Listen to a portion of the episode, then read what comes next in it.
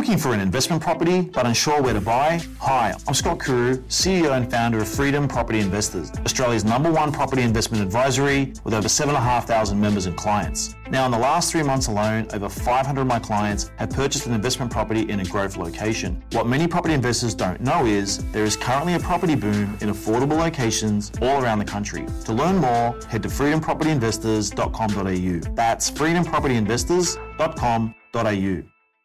873. Well, what about Valentine's Day? We were talking about it. And I think it's a bit of an overblown thing, you know. It's all very corporate and there's people trying to rot us all the time. But some people got jewellery. And we know that diamonds are a girl's best friend.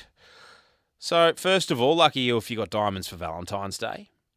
But how do you tell if your diamonds are grown in a lab? Well, it's been become pretty trendy to buy lab grown diamonds instead of the ones that have been mined out of the ground. They tend to be a bit cheaper, and you can't tell the difference from the naked eye. No way. And a lot of people kind of see them as being more ethical and environmentally friendly and all the rest of it. But, you know, we heard blood diamonds out of Africa. So the fact that you can buy a diamond that's been grown in a lab, you think to yourself, well, maybe I've circumvented the blood diamond trade by doing that. But it turns out they might not be as ethical as we think. They use a lot of electricity, and cutting them up, the diamonds themselves, can cause silicosis. So, and how do you know if the lab grown diamonds are actually diamonds? So who knows? Here's someone who might. Ronnie Bauer, he's the Vice President and Director of the Jewellery Association of Australia, joins me now. G'day, Ronnie.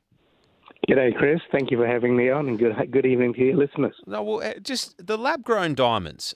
Uh, are mm-hmm. they more ethical than natural diamonds, or is it a bit of a furphy?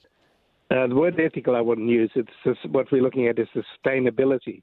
They as to on a in this climate emergency, are they more sustainable than uh, the uh, natural mined diamonds?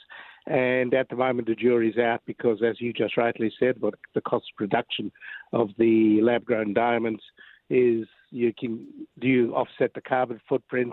On the other hand, if you mine diamonds, the workers get work mm. uh, uh, and they're feeding their families. Uh, so it's, you, you've got to, for each individual, have got to make up their own mind which way to jump. Well, is there a difference though? Is firstly, how do you grow mm. diamonds in a lab? Well, we use heat and pressure, and this is where the sustainability comes in. You need a lot of electricity to create the heat and the pressure in a press using, using a, little seed, and it just grows, and that's how you uh, grow the diamond.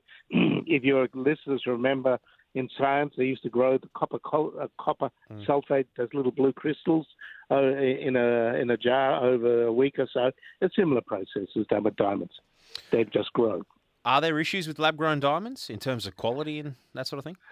Well, the quality is exactly is graded exactly the same between the natural diamond and the laboratory grown. So if you see the old VS or SI, and that that the inclusion factor or the mm-hmm. color of the diamond is it's the same. They look at it the same way. So from that point of view, you should feel reassured. The, the, the community should feel reassured that what the the familiar designators are used for both. Do we do any of it in Australia? Do we do lab grown diamonds in Australia or is it all overseas? Uh, we do it insofar as we sell them here, but we don't grow them here. We don't no. grow them here. No. How much power does it take? Electricity? Good question. Uh, I'd have to get back to you that. A lot is all I'll say, but yeah, I don't sure. know the exact imperial numbers of that. And the, the days of the blood diamond trade and all that, yeah. are yeah. we past all well, that? I well, uh, the film highlighted and made a lot of money for the producers and Leo DiCaprio, but the Kimberley process, as it's known, or tracing a diamond from mine to retail store, has been in for a long time. So to lose, in inverted commas, diamonds along the way is very difficult and not often these days. And so uh, diamonds for buying bullets and guns and that is is very low. And I will just say more people have died uh, using jade and ruby than ever for diamonds. Mm. When you get it under a microscope, a lab grown yeah. versus mm-hmm. a natural, can you tell yourself? Uh, yes, but there are better ways of t- uh, telling. And uh, I don't know if this is the best for the the, the great unwashed, but what, how we actually tell them apart is through fluorescence and absorption. uh, there are slightly different uh, readings that we get when we look at it with the instrumentation between a lab grown and a natural diamond.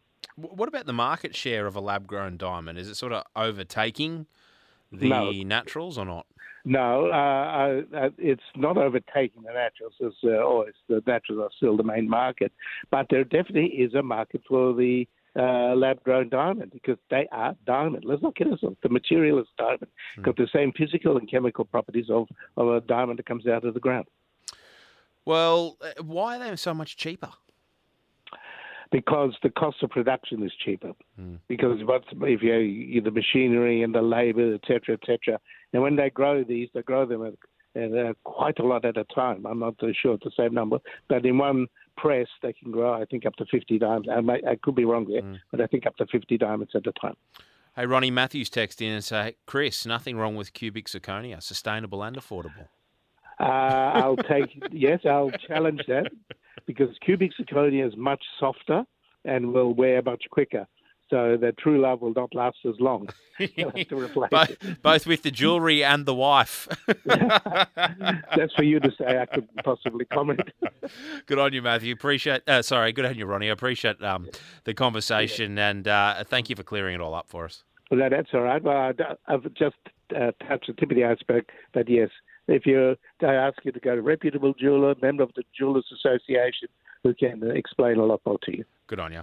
Director of the Jewellery Association of Australia, Ronnie Bauer. Now, Are you looking for an investment property but unsure where to buy? Hi, I'm Scott Kuru, CEO and founder of Freedom Property Investors, Australia's number one property investment advisory with over 7,500 members and clients. Now, in the last three months alone, over 500 of my clients have purchased an investment property in a growth location. What many property investors don't know is there is currently a property boom in affordable locations all around the country. To learn more, head to freedompropertyinvestors.com.au. That's freedompropertyinvestors.com.au.